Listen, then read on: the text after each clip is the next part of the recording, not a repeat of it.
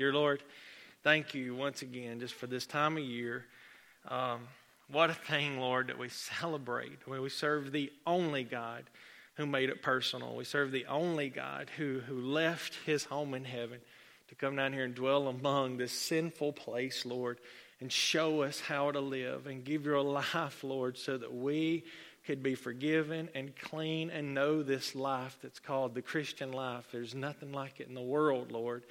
It's hard to believe I didn't care anything about it at one time in my life, but now that I know and now that my eyes have been opened, Lord, I just thank you so much for it. And I just ask, Lord, as I preach your word, um, that you'll open our eyes so we can see, Lord, something we've never seen. I know we've all read this Christmas story so many times, but, but open our eyes, Lord, so that we can see something in it we've never seen before.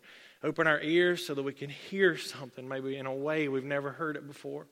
Open up our minds, Lord, so we can understand it, Lord, and, and, and know what to do with this information. And Lord, open up our hearts, Lord, so that we'll fall even more in love with you, Lord, because that's what you do. The angels keep crying, Holy, holy, holy, after all these years and centuries and millennia, because they find something else about you and they just can't help it. They think they may know it all, but they just keep on raising, Holy, holy, holy is the Lord Almighty, who was and is and is to come. There's just no one like him. So, Lord, give us that kind of revelation today. And, Lord, let us leave saying, Surely the presence of the Lord was in that place. In your name we pray. Amen.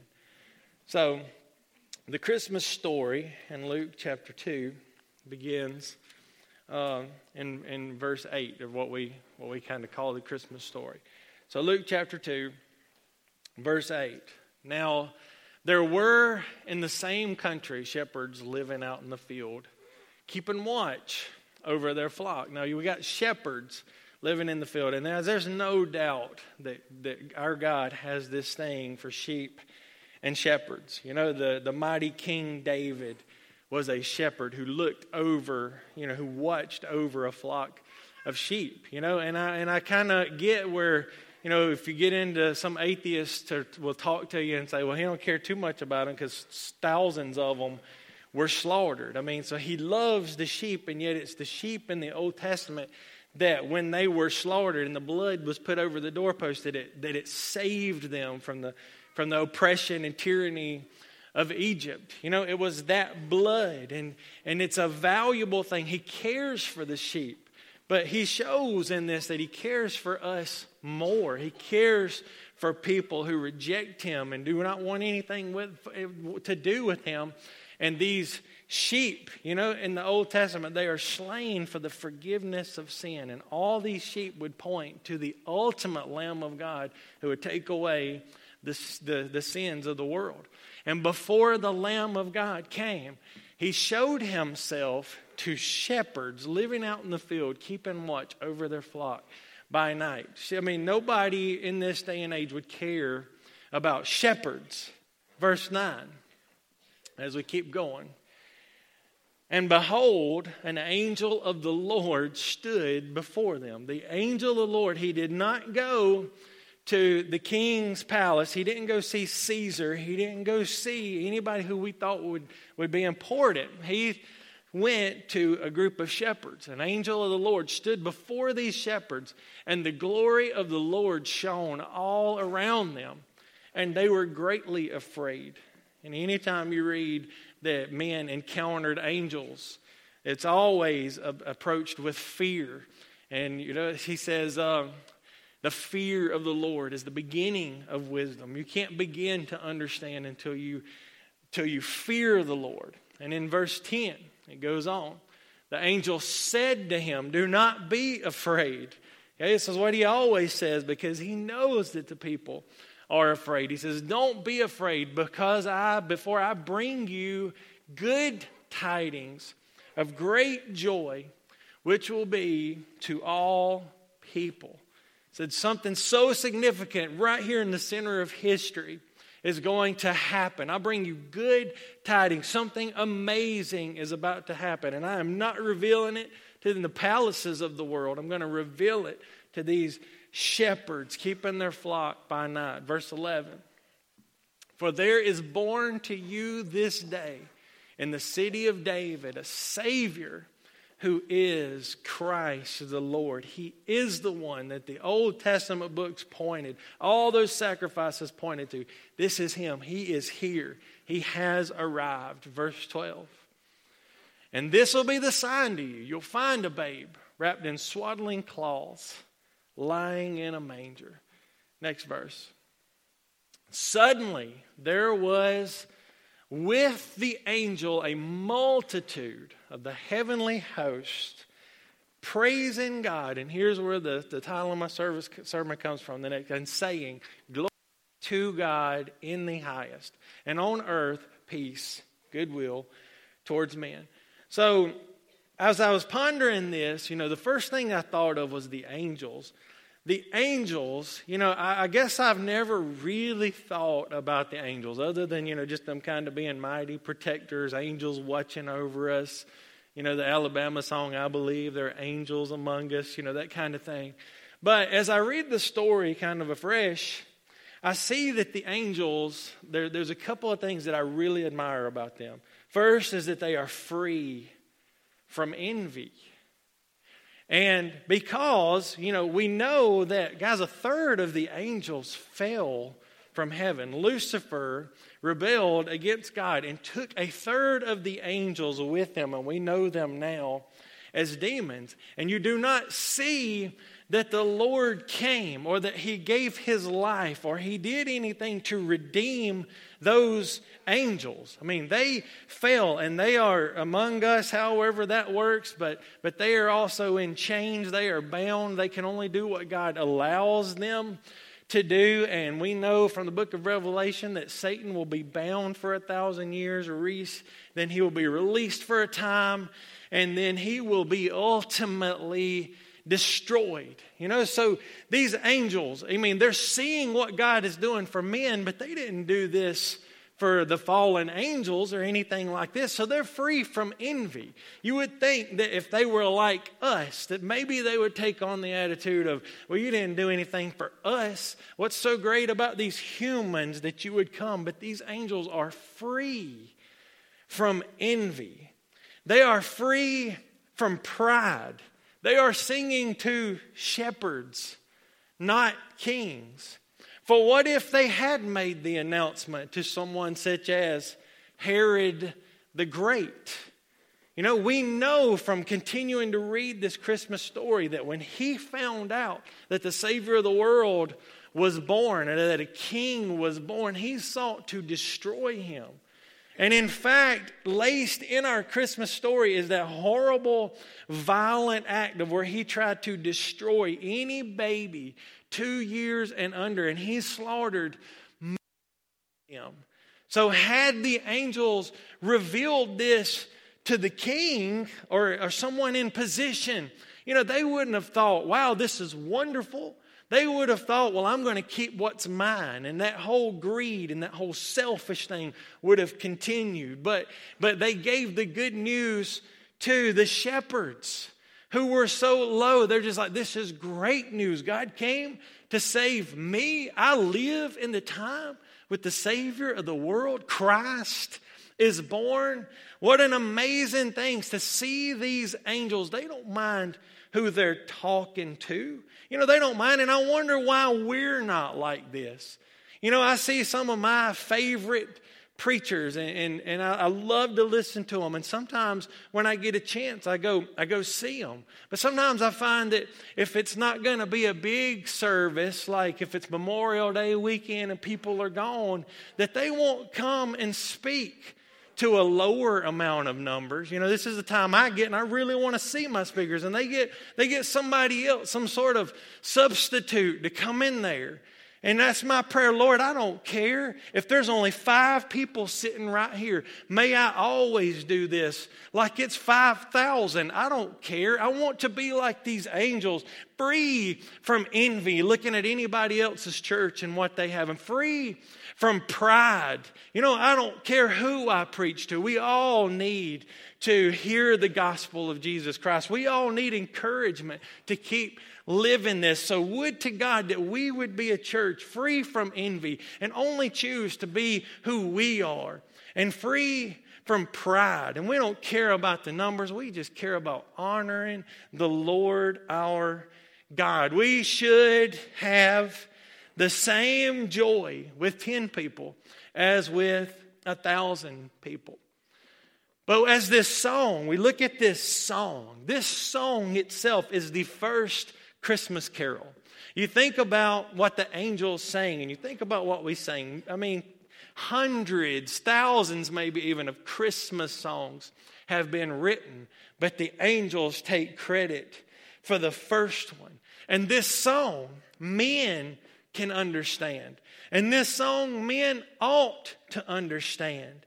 For this is the foundation the song was built upon was that, that Christ has come to save the world. You know, through this song, if you understand that, man, glory to God in the highest, peace, goodwill toward men, Christ has come. Christ the Savior is born. He has come to save the world. And this song is divided up into three parts. Okay? And the first part we see is that glory to God in the highest. It gives God glory in the highest sense. Okay? Because the angels sang before, and it's recorded in the book of Job, chapter 38, starting in verse 4. And I want you to just kind of look. And this is Job at the end of his trial, and God is finally revealing himself to Job after all that suffering. And this is what Job, uh, this is what God says to Job. He says, Where were you when I laid the foundations of the earth? Okay, tell me if you have such understanding, Job. Verse 5. Who determined its measurements? Okay, so I mean, this is a precise thing that God did when He created everything. Surely you know. Or who stretched the line upon it? to what were its foundations fastened? You know, we are 93 million miles away from the sun hanging on nothing. The earth is 200, the, the moon is 240,000 miles away, hanging on nothing. To what were its foundations fastened? I mean, this is amazing thing. Or who laid its cornerstone? Verse 7 When the morning stars, here it is, when the morning stars sang together. The angels sang at creations, and all the sons of God shouted for joy. So in here, Job, we see that the, that the angels sang together. They sang at the creation of the earth. And how much adoration did they give at the very sight of these new worlds being created?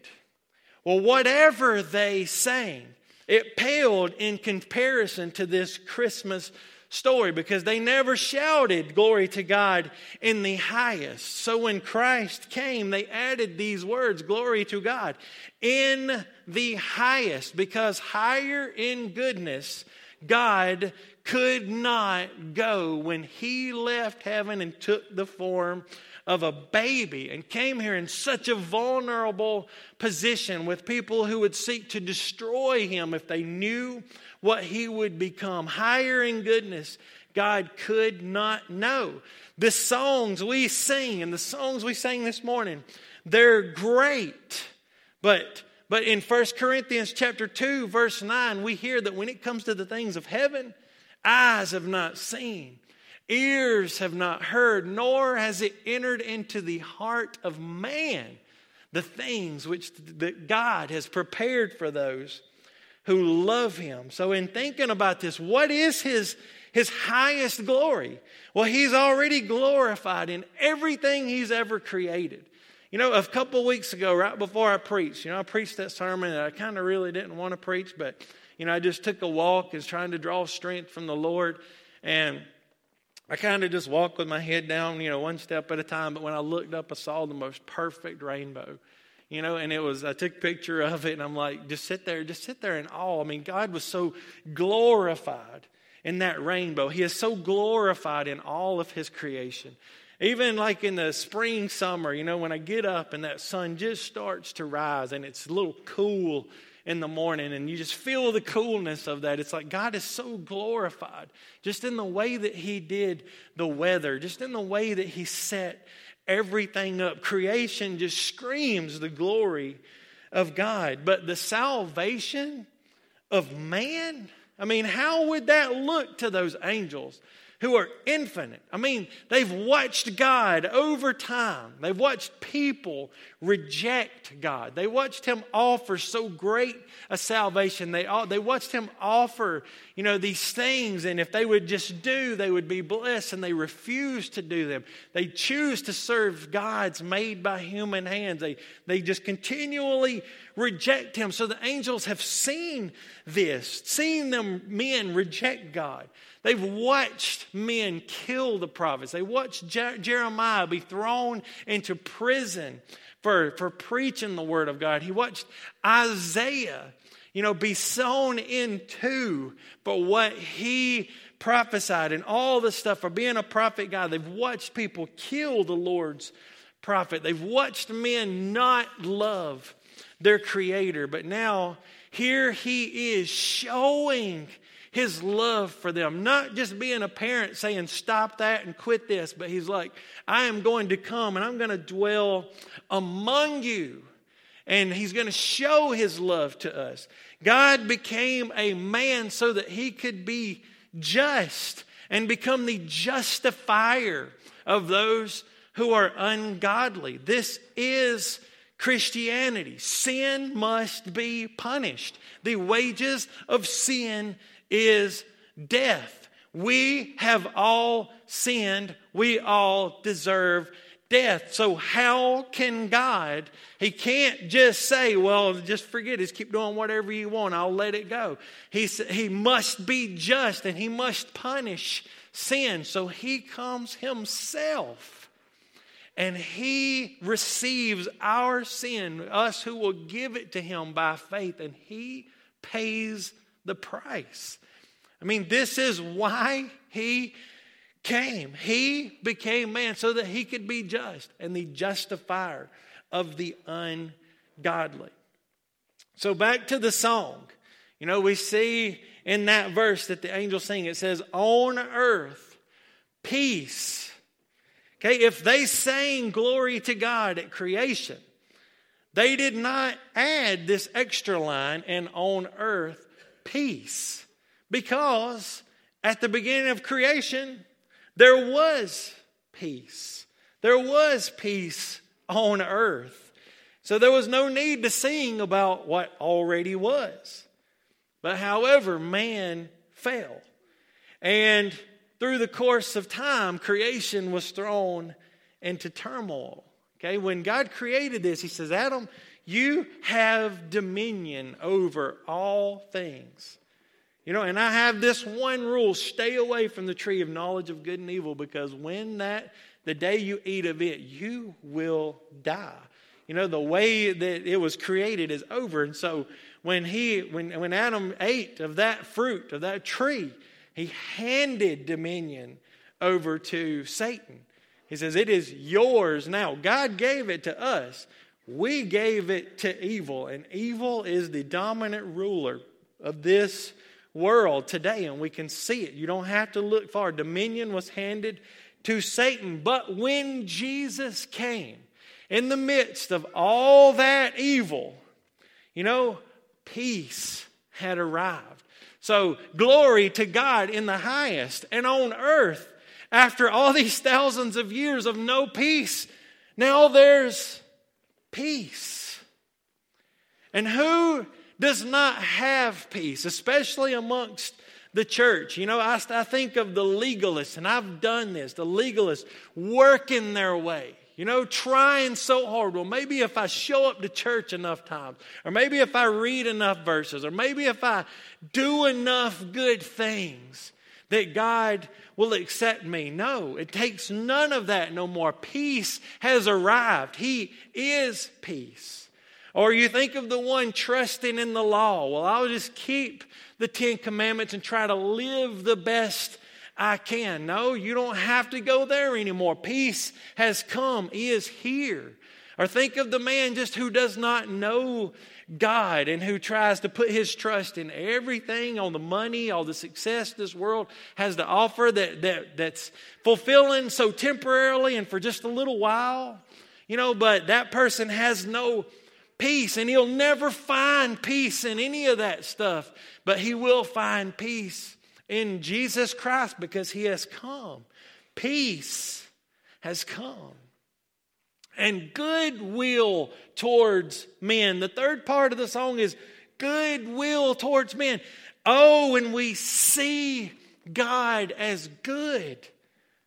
I know what it's like to see Him as the lightning bolt up there waiting for you to mess up so He can strike you, strike your family. We see Him as like an angry, resentful God. And I know I've served that God. And I was miserable. And what if maybe I had just looked at the Christmas story and saw good will toward men? You know, He works all things out for the good of those who love Him and are called according to His pur- called according to His purpose. Because you know, we see yes, the fear of the Lord is the beginning of wisdom. Fear in Him, be afraid of Him, get saved, fall on your knees, fall on your face, and beg for forgiveness because your condition is a grave one if you are still in your sins. Be afraid of what He could do to you if He wanted, but bow and know that He has good will towards you. The fear of the Lord is the beginning of wisdom, but it's His kindness that leads to repentance you know, I know what it's like to be immoral and ask for forgiveness and be immoral and ask for forgiveness. But then you do what he asks you to do and you receive his blessing on your life and it will cause you to bow and not just ask for forgiveness so he doesn't punish you, but it'll cause you to be, God, why did I do this any other way? You only had my best in mind, and here you are blessing me, even though I've done nothing but reject you and do what I want to do and ask for forgiveness over and over and over. You have goodwill towards me. This is amazing, God. There is no one like you. Glory to God in the highest. And on earth, in this heart, you have given me peace. And you want nothing but good will from me. It is His kindness that leads to repentance. Maybe, you know, that you are a swearing curser of God. He's good to you, not giving you what you deserve for your behavior. You know, you're an infidel who has sinned greatly against the Most High. He has good will towards you, not giving what you deserve. As long as you have a breath, offering you salvation, saying, Glory to God in the highest, give Him glory. On this earth, He wants you to have peace in your heart. He wants you, He wants nothing but good will for you. You're a sinner who has broken his laws ever so willingly and ever so gladly. He has nothing but good will for you. He has nothing but good will for you. And I know, and here's a wonderful verse for the people who thought like I did so long that God was just out there to get me. Look at Ezekiel chapter 33, verse 11. Say unto them, he's telling Ezekiel, tell them, as I live, says the Lord God. I have no pleasure in the death of the wicked. I just want you to tell them because I know they're thinking that I'm here sitting there destroying everybody and thinking I'm just loving every minute. I want them to know, man, I have no pleasure in the death of the wicked. Sending somebody to hell, no way I take any pleasure in that. But here's what I do take pleasure in that the wicked turns from his way and live. And Christ offers salvation. He says, Turn, turn from your evil ways. But why should you die, O house of Israel? You do not have to die in your sin. Christ has come, peace on earth, good will towards men. You know, and people think, well, how can I know for sure. You know, I, I mean, I, I, hear about God all the time, and I see some Christians that are good examples, and I see some Christians that make me think I don't ever want to be one of those. How can I know? Just look inside the manger. If nothing else, look at how that baby boy coming into this world changed everything. Imagine honestly living in a world right now where the Christmas story was non existent. I mean, I don't even want to be a part of that. The best people I know on the planet are people who have wholeheartedly committed themselves to living by this word and have given their hearts to the Lord Jesus Christ. There is no one like him. And I know that's kind of short, and you know, I knew I would be short because I'm already wanting to cough so bad I can't stand it, but you know, I'm, praying, I'm holding it in. And you've simply just seen my feeble attempt to magnify these verses glory to God in the highest and on earth, peace, goodwill toward men. That's my, that's my attempt to magnify these verses. No man could adequately convey all that's contained in these verses. I've read these guys just almost in duty, almost in boredom, but I read them this week just in awe and wonder at how amazing this is. And Marcus, if uh, uh, you and Mickey want to go ahead, Mickey you probably need a little more time, you know, to hobble on up here. But um, but what what now? What now? Look at these words in Luke chapter two, verse fifteen. So it was when the angels had gone away from them into heaven. Okay, so the angels came they sang glory to God in the highest. And I mean, then they then they left. I mean, they came, they did their part. And what should the shepherd's response be? They've just heard something wonderful. And I see this in church all the time. You hear something wonderful. I think Everybody in church wants to hear something great. They want to hear an anointed man of God bring the word. They want to, they want to feel something. They want to hear something. They, they, they want this. But what do you do with it afterwards? I mean, that's the heart to me, kind of, of Christianity. Yes, Christ has come, but what do you do with him? Do you reject him? Do you continually, you know, just do what you want over and over, or do you receive that peace on earth and that goodwill toward men? The shepherds said to one another, this is what they were going to do about it in verse 16. Let us now go to Bethlehem and see this thing that has come to pass, which the Lord has made known to us. So they said, you know what? They made this announcement. Let's go see. So, to us, what do we do with this? Christ has come. Have you received him? It is now for you time to come and see. Come and find out. Taste and see that the Lord is good. Don't just let this message be something you hear and leave saying that was nice. Let this message be something that sinks into your heart and that you go out and live because there is no one like him.